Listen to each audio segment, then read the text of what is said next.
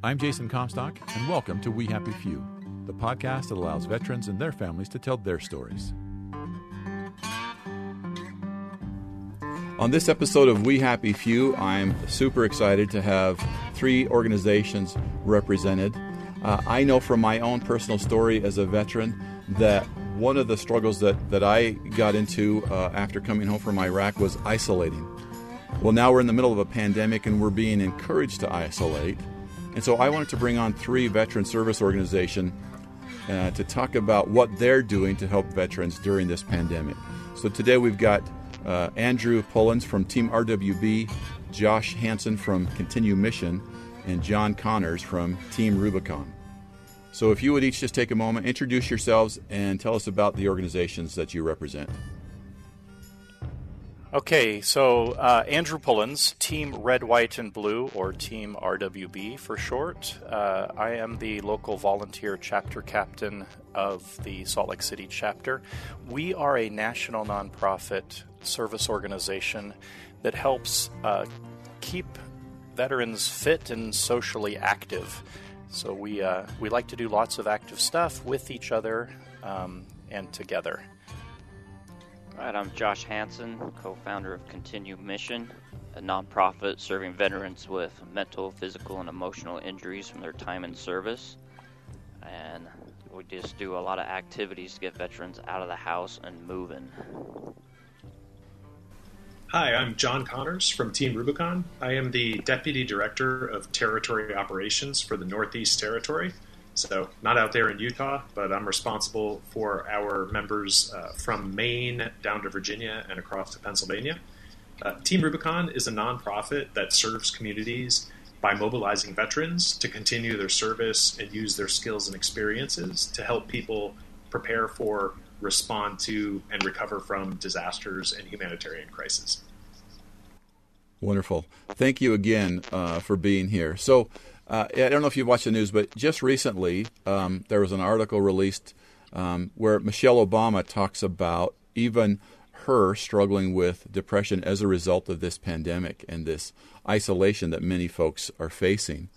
So, I guess my question is for for the three of you is what are your organizations doing to help veterans at this time when so many of us are, are forced into self isolation? Well, it's obviously been a struggle for uh, all of us. And with Team RWB, we're used to getting together multiple times a week and for special occasions, whether they're races or, or special events. We see each other in our bright red eagle shirts and we feed off each other's energy, and that's our motivation to get out and, and get together. And they, you know, everything kind of got shut down. Oh, we uh, we stopped all of our our local events. Um, a lot of the races and activities that we would normally be participating in got canceled, and that was tough. Um, fortunately, Team RWB had already started doing virtual events, not specifically for the COVID 19 uh, issue, but just to expand our reach to veterans who were not in local chapters or not able to participate with locally organized activities. So we'd already started doing virtual events. Personally, I wasn't a big fan of virtual events, especially virtu- virtual running races. I, am thinking, like, what's the point? I don't need another t shirt. I don't need another medal. I'm not going to pay money just to go pretend I'm running with other people. It, it didn't make a lot of sense to me. But last year, I did participate in one of Team RWB's virtual events. It was the 1776 Challenge. I was traveling quite a bit for work, not able to meet up with uh, my local chapter back home or even uh, the chapter where I was visiting on a regular basis, and I found myself kind of isolated. And so I started participating in this virtual event, which did a different exercise each day over the course of uh, a little over a month to add up to 100 or 1,776 repetitions, finishing on July 4th. And each day around the country, Eagles would participate in this event, check in to make it official, post a picture or a video, share it on social media. And I found myself feeling motivated and feeling connected. And I thought that was kind of cool. And it let me do it from my hotel room, and, and even though I was alone. And so when this hit this year, we did that same challenge. We added in some others, and we are continually doing these virtual activities and events, and each one's different and of different lengths. We just started one today called the Purple Heart Challenge. Today is Purple Heart Day, the day we remember the 1.8 million recipients of the Purple Heart. And so for today, tomorrow, and Sunday, we're doing a virtual challenge where we move 1.8 miles, whether that's walking, running, rucking, cycling, just cover the 1.8 miles in honor of uh, one or more Purple Heart recipients. And we'll check in, we'll share that on social media, and it'll give us a, a sense, a feeling of being together, even if we're not. Josh, how about Continue Mission? Yeah, uh, for Continue Mission, during the when they were having the, the serious lockdown, we actually went through a lot of our puzzles and actually uh, was delivering puzzles because we have a ton of puzzles for veterans to do while they were locked down in their houses, and then also we um, handed out with, at no cost to our veterans a lot of the equipment that we have. Uh, we took that equipment and let the veterans have it during the, the serious lockdown part. And once they opened it up to 20, 20 people or more, we opened our activities back up and been getting veterans out of the house and uh, taking them out paddle boarding, uh, cycling, and and doing events again with them. Because as a program, the you're designed to get people out of the house and moving. It's been devastating to have to tell everybody to, to stay home. And so we wanted to get people out as soon as possible. Plus, during the, the serious lockdown portion of it, we continually uh, kept getting uh, calling the veterans, checking on everyone in our program, making sure that they were doing okay, and if they needed anything, and just try to stay as active with them as possible during that difficult time but it's been nice lately to uh, the VA's even allowed the uh, their people to start bringing veterans out to our organization again as well. Uh, the last probably about the last month, which has been really nice to see them getting back out as well. I'm curious, Josh. Can I ask uh, what what are these puzzles?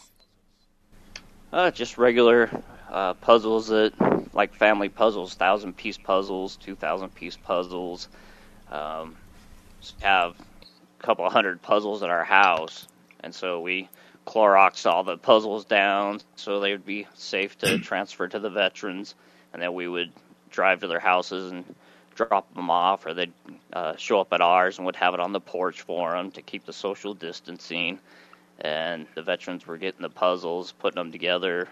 When they were done, they'd bring one back and trade it out for another one, just to keep their minds busy. So to me, so, it was all about keeping them busy and having something to do during the absolute shutdown of the country. So these are jigsaw puzzles. Yes. Cool. Yes. So John, for for Rubicon, um, how have you guys adjusted operations so that veterans are safe uh, while they're out serving? Yeah, you know that's that's a great question, and that's the big thing that we've been working on uh, the entire time since March. And I'll start by saying it's great to hear uh, what Josh and Andrew and their organizations are doing.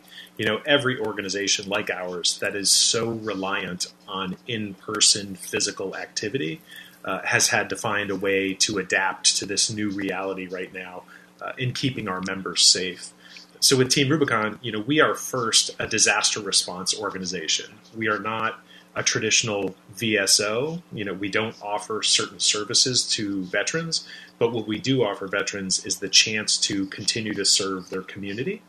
Uh, so, with the whole coronavirus environment, the first thing we had to figure out was can we safely operate? Can we safely deploy our veterans to disasters uh, to help our communities without exposing our volunteers to any unneeded risk?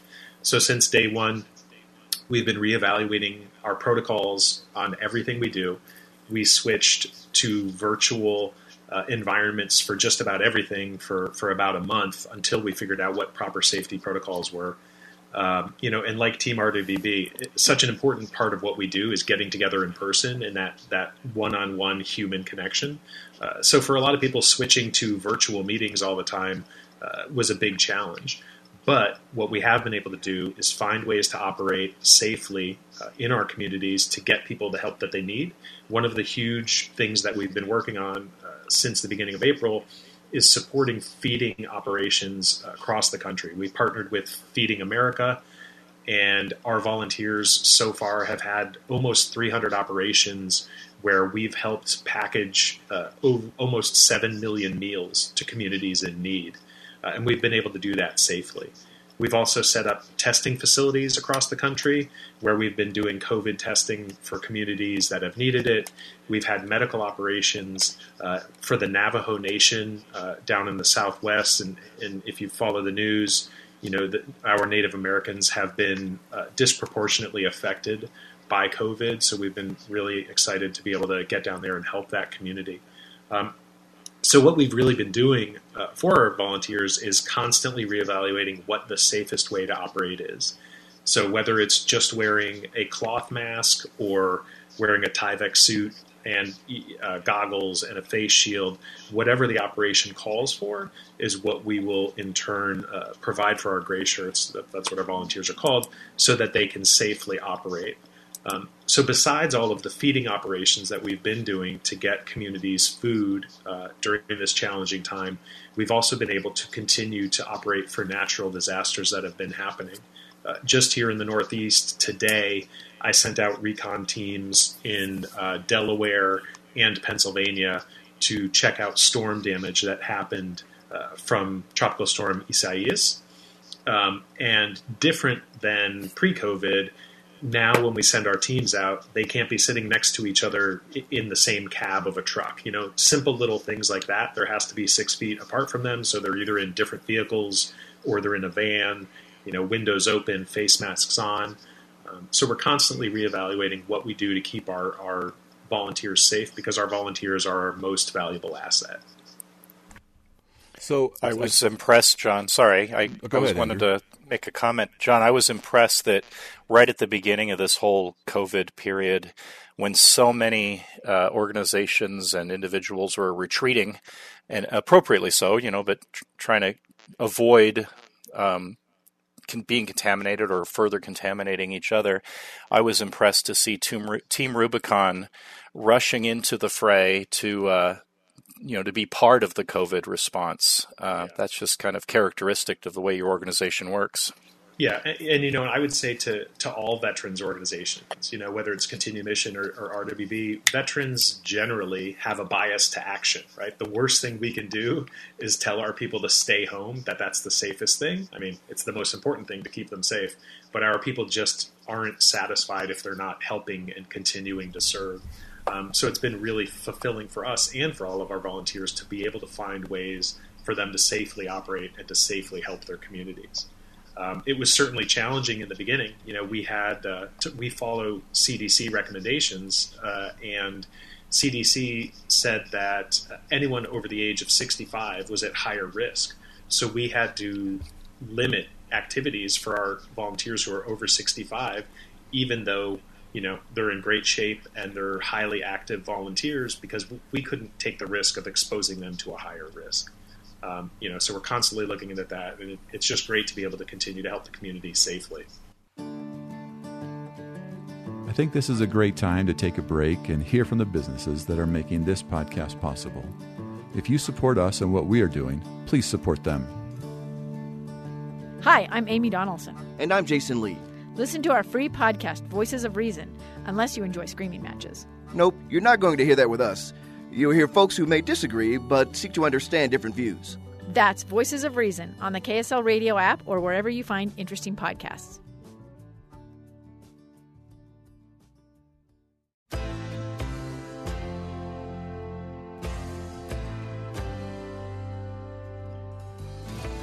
A hug or, or even a handshake just aren't the same from six feet away. So, what are you doing to help uh, veterans to connect because Team Rubicon does a great mission um, and they do a lot of great good. But to me, from what I've seen and, and the times I participated with Team Rubicon, the, as, as you mentioned, John, the connection is actually about the veterans coming together and working together. And it's a camaraderie that I get from the Marine standing next to me um, that's really kind of the the thing that helps that helps that veteran personally move forward. Yeah. So to all of you, what so what are you doing to help veterans uh, stay connected? Uh, this is Josh from Continue Mission. Uh, for us, you know, when, every time we greet, it's always a a hug, um, that type of stuff in our program. So to actually have that social distancing has been very difficult. Um, but like I say, we're getting our veterans back out and doing activities currently. But it's been tough to to not be able to have that that connection with each other. Um, so the standing up way high five things about the best we can do, and virtual hugs basically when we greet each other for an event. Um, but yeah, the the human contact's been really missed on our program, and uh, some veterans we can't get away from it. They just pretty much tackle us. I mean, it's one of those things that you can't you can't really blame them. You know, we're just like, hey, you know, if you're comfortable, then then cool. Um, I'm not going to push somebody away because um, this is a difficult time, and a lot of our veterans have really needed this. You know, and we've stayed in contact with our local health department here in Davis County, and been working with them on I mean, we've just been antsy. Okay, can we get them out? You know, what what do we need to do? What what can you write us up so we can follow it to make sure we can get these veterans out of the house as soon as possible and and get them moving. So it's definitely been difficult for us to not have that actual human contact. Uh, and then we also uh, ordered in a bunch of uh, buff masks for our veterans. So every organization event that we've been holding lately, we have those on hand to give the veterans if they don't have a mask, so they have something with them uh, to wear. Seems how all the stores and shops now uh, are asking for that. That's about the best we've been able to do as far as contact goes. Yeah, we've run into similar situations. We certainly prefer getting together in person, we the physical contact. On the bright side, much of this has been occurring during the nicer weather. So we have been able to do some uh, in person activities in the fresh air. We keep our distance, we wear masks. Those who are not comfortable, we understand they're just not going to come at all, and we don't want them to if they're at high risk. But for those who are comfortable and, and able to attend in person, we, we are doing a few things like that. And uh, we just keep ourselves spread apart. Our, our, our group pictures uh, look a little odd because we're all standing six feet apart and uh, we all have masks on and I still find myself smiling even though I have a mask on. I, I don't know if anybody can see that. It's a, a weird experience. But uh, yeah, we, we do what we can. I've also found that I've had a lot more interaction uh, just one on one, whether it's emails or Facebook Messenger or text message, people reaching out. And I guess, you know, we just kind of feel alone. We want to make contact. And so I think there's a lot of that just informal checking in on each other and letting people know that yeah maybe you're sitting a, alone in a house or an apartment and you're not actually getting to see people but we are here for each other whether it's a phone call or a or a message. Yeah I'll agree with everything Andrew and Josh said. Uh, you know, especially the hugging bit. I- am a hugger, so emotionally, I've been suffering the past couple of months because I, I, I, hug. That's what I do. Uh, my teams know that. My friends know that. Strangers know it. Um, so removing the hug uh, from events is is definitely painful for many of us. Um, right. You you asked about uh, what we're trying to do to keep veterans engaged. Something we've been doing up here in my territory is we hold weekly campfires on Saturday night. So virtual campfire where uh, one of our leaders uh, runs the campfire. There's generally a topic. It can be anything uh, as inconsequential as let's talk about your favorite movies, or it can be something about uh, what was what was your best Team Rubicon experience, or what was your best military experience, or things like that. Um, so having a no pressure environment where people can get together and if they want to have a drink, they can have a drink and they can just hang around and, and shoot the shoot the uh, the bull with their friends has been very ha- uh, helpful. And then when we do deploy in person, we generally have someone who's in charge of safety, and that person is the one who's going to drop the hammer if anyone gets too close. Uh, we ensure that everyone has their masks on. Um, where there used to be hugs, you know, just as Josh mentioned, there's now high fives from six feet away, or if you're feeling a little bit uh, risky, there might be an elbow bump. Um, but you know, we're we're constantly reinforcing the fact that we can't afford to let any of our brothers or sisters get sick from this, uh, but we still want to help the communities in need, and we also have very strict protocols. If any of our volunteers might have been exposed at any point, which certainly is a risk for our folks running medical operations. Uh, Team Rubicon puts them in a hotel for two weeks as they uh, quarantine by themselves so that they don't put any of their family at risk or put anyone else at risk. Um, so we take every everything very seriously, and, and, knock on wood, even with all of the operations we've been doing uh, since March and April, we haven't had anyone you know get gravely ill um, even you know during these challenging times. So that's our number one goal because we can't try and help communities if, if our members get taken out by the sickness. So Andrew, what has Team uh, Red, White, and Blue done for you personally? Well, when I separated from the army, I thought I was done. I mean, I certainly appreciated my experiences and the you know what I was able to get from the army, but I figured that phase of my life was done. I would close the door, I'd move on to something new. But very quickly, I noticed a couple of things. One, without somebody forcing me to get up in the morning and go do PT, I was getting fat. And the other thing I noticed is I actually kind of missed that uh, those group activities that we were doing. I missed those battalion runs. I missed the even some of the unpleasant training. You know, misery loves company and and doing things together with my army buddies I, I started to miss that and i i didn't know initially how to fill that void i tried to work out on my own it was tough to keep myself motivated with uh you know without a workout buddy without somebody right there with me um and then i you know i tried to do a little bit of running i happened to stumble onto a group of guys wearing Red Eagle shirts and carrying a flag. At the same time, I read an article about this team Red, White, and Blue and what they were doing. And I got excited about this notion of veterans coming together and working with each other.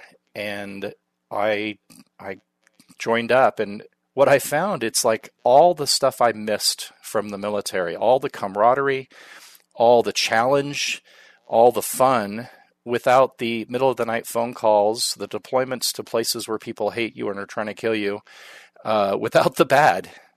And so that's what I've enjoyed. Uh, even the, I don't know, some people think it's silly that we all wear matching shirts. I, I, I really kind of like that. I can show up when I travel. Um, at any other location and I'm at that Eagle shirt on and instantly they know who I am, I know who they are and I'm I'm welcome and I'm part of that team, part of that group. And so that's that sense of belonging, as well as the encouragement and um, motivation to do healthy, active stuff. Thank you. So, Josh, what do you want veterans to know? As, as we're thinking about the pandemic and thinking about continue mission, what do you want veterans out there to know?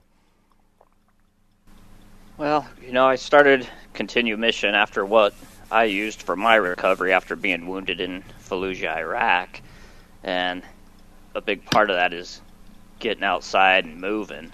And so I've been trying to, you know, motivate our uh, Continue Mission family to, to get out and move. Uh, through July, I did a, a 5K a day. So whether I walked, hiked, cycled, just trying to get people know just go out and do a 5K a day, whether it's walking or anything to try staying active and getting outdoors. Um, and you know the whole thing is is moving. That was the best thing for my recovery, and what I pretty much designed Continue Mission around my recovery process, which was getting around like-minded individuals, uh, like myself that have been there, done that, and uh, getting out and moving was the best thing for my mental health because I was going down a very dark road.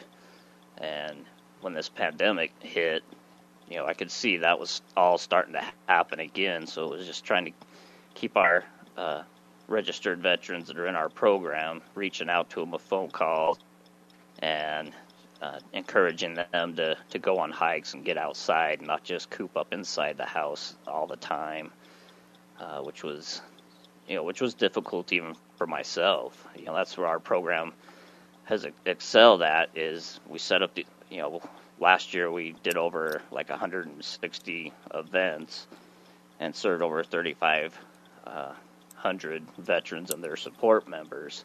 And for all that to come to a halt, you know, doing three three events a week to nothing uh, was really devastating for us. And so, doing our best to keep everyone motivated that it was gonna would be able to get them back out soon and get moving again uh, definitely was a challenge. Uh, but you know, now that we're able to start getting our veterans out again, it's been really nice to see them, and it also let us know how valuable uh, programs like Red, White, and Blue, uh, Team Rubicon, and, and others, how important they are to the veteran community to get people uh, in that camaraderie setting outside and moving. So, John, uh, in spite of the pandemic, what successes have you seen um, in the work that Team Rubicon is doing? Uh, great question. Um, it's it, what's been really uh, fulfilling for me is seeing what our volunteer leaders and our rank and file volunteers have been able to accomplish in face of extreme adversity. We switched uh, from what is a largely in person environment to a virtual environment basically overnight. Uh, and while there were challenges and headaches, our volunteers quickly adjusted and figured out ways that they could continue to plug in. And what this has really been great for uh, for our volunteers is it, it reiterates the fact that you don't have to be a fully able, physically fit, uh, you know, juggling chainsaws kind of warrior to be in Team Rubicon. There are a million other jobs and responsibilities that we can ask of you uh, to bring your own skills to the table. So, you know, there's logistics work that can be done remotely. There's administrative work that can be done remotely. There's finance work that can be done remotely. And so it's really allowed a lot of other volunteers to step into the arena uh, and step up and really shine uh, in in an environment where previously they they might have sort of held back um, in the, in the shadows. So it's been really exciting to see a whole uh, additional batch of, of Team Rubicon uh, volunteers step up and, and be able to engage and positive positive excuse me positively impact the organization. It's been really great. So, how can people support your work? Uh, in Team Rubicon, it's easy. You just go to teamrubiconusa.org, and there are two buttons on the top of the page. One is join, and the other is donate. Uh, we are a we are do, we are funded almost exclusively by private donations. We don't take money from the government, uh, so we're fully independent in how we respond and how we use our funds. Um, and when people donate, they allow us to continue to serve and to continue to go out and help communities in need. And the other way is just volunteering. Um, as I mentioned earlier, you don't have to be some, uh, you know, GI Joe King Kong guy who can do everything. You can be any size, shape, ability. You just have to have a desire to serve, and there is a place for you in Team Rubicon, and there's some way for you to continue to help. So sign up or donate, uh, and and we will gladly welcome you with open arms uh, and a virtual hug, not a real hug until we get better, but a virtual hug for now. And Andrew, same question for how can uh, how can people support Team RWB? We have also a website, teamrwb.org. From that website, there's a Get Involved link, and you can join the organization. It's free to join for both veterans and non veteran supporters. There's also opportunities to volunteer and to donate, that kind of thing. Often people want to support us thinking, hey, can I write you a check? And honestly, we we would we appreciate the money. We certainly can use the, the donations to support our programs, but it's really about getting involved and doing something with veterans. So if you want to support Team RWB and support the veteran community, come do something with us. We don't uh, necessarily, this I think was something that I heard you say once, Jason. We don't need you to do anything for us. Come do something with us. So, Josh, same question to you. How can people uh, support Continue Mission? Uh, yeah, we have the, you know, we work off of donations as well at, at continuemission.org is our website where people can donate. And for us, the most important thing is spread word about our organization. I mean, we're only six years old. We're extremely small. We run on probably eighty thousand dollars a year is all to do the events we do. And for us, the most important thing is getting veterans to learn about our organization and have them come out and join us. You know, the worst I receive are emails from family members of a veteran that has died by, suicide, and they say, you know, if our veteran would have known about your organization, we feel they'd still be here today. And I mean, that's the whole reason our organization got started is after I lost one of my soldiers uh, to suicide. That was my wake up call uh, to say we took care of each other during the war. We need to do that here at home, and to let veterans know we're here for them, and to get them out, and get them moving, and with other veterans. And our organization, we love the family members to come out and join the programs as well, because my family was such a a huge part of my healing process. So if they bring out their family or a support member, we love to to get them out and that a lot of times helps the veteran leave the house as well when they know they can bring a support member with them to enjoy our activities that are uh, free to the veterans and their support member. Uh, so for us, we're just trying to get the word out that we're here for them. And then last, really my last question, and uh, really for all three of you or anybody that wants to answer it, how can people reach out to veterans specifically at this time, but especially if those veterans might be high risk? And, and necessarily can't get out and and be involved? Uh, for us, we I've just been reaching out to the veterans and, like I say, just trying to to keep them busy. You know, like I say, we have the jigsaw puzzles that we have been loaning out, just keep them, giving them something to do.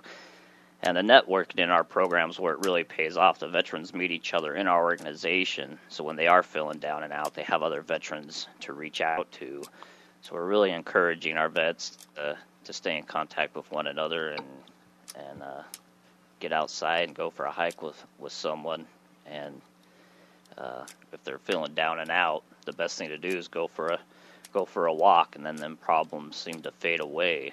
So we're trying to keep everyone active. I mean, I know for me, uh, the VA's canceled a lot of my appointments, and so I've been worried about our veterans not being able to go in and and get the help. So we're just doing what we can to to keep them keep them busy and let them know we're here for them. Just just to go on what uh, what Josh said, I think that one of the the great things that's happened over the past decade, I mean now going on two decades, which is insane, but one of the, the things I think that so many of our organizations have worked at is to remove the stigma of asking for help. Right? Like you don't have to bear the weight of of everything. Uh, alone and you don't have to take it on your shoulders, there's always some way to help. Whether it's calling the VA, I mean, the VA is, is vastly overwhelmed, but they try. Um, or it's finding one of the organizations that's on this call uh, or any of the other uh, veterans organizations that are out there.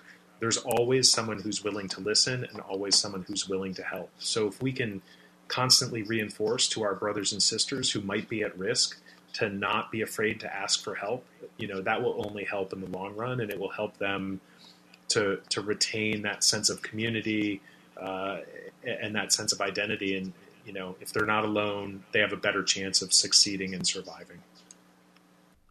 Yeah, I agree with everything everybody has said. I know that I'm no professional counselor. If somebody is needing help or, or anything like that, I, I don't I'm not equipped to do anything professionally, but I can I can listen or even even just be there. You know, a lot of times that's all somebody wants is is just to know that there's another person there that cares enough to be there. You don't even have to talk. We could go for a hike, we can go for a run, or we can just sit, you know, over a, a warm beverage, or I guess this time of year a cold beverage. Um, but that just that connection, and if that connection has to be virtual, via Zoom or whatever, we can do that too. Um, but definitely that connection, one with each other, that that matters. Join us again for the next episode of We Happy Few. If you have comments about the show, please contact us by email at tips at loudmouthproject.com or on Twitter at loudmouthjason. Check out our website at loudmouthproject.com and navigate to the We Happy Few page. You can also find and subscribe to free episodes of our podcast on Google Podcast, iTunes, and other places where you find interesting shows. Be sure to review our show as well. We love to get your feedback, and it helps grow our audience. We would like to thank our producer and editor, Josh Tilton, and our creative director, Amy Donaldson, for adding the spit and polish to our show. I'm Jason Comstock, and until next time, keep listening, keep learning, and stay engaged. We Happy Few is a production of the Loudmouth Project.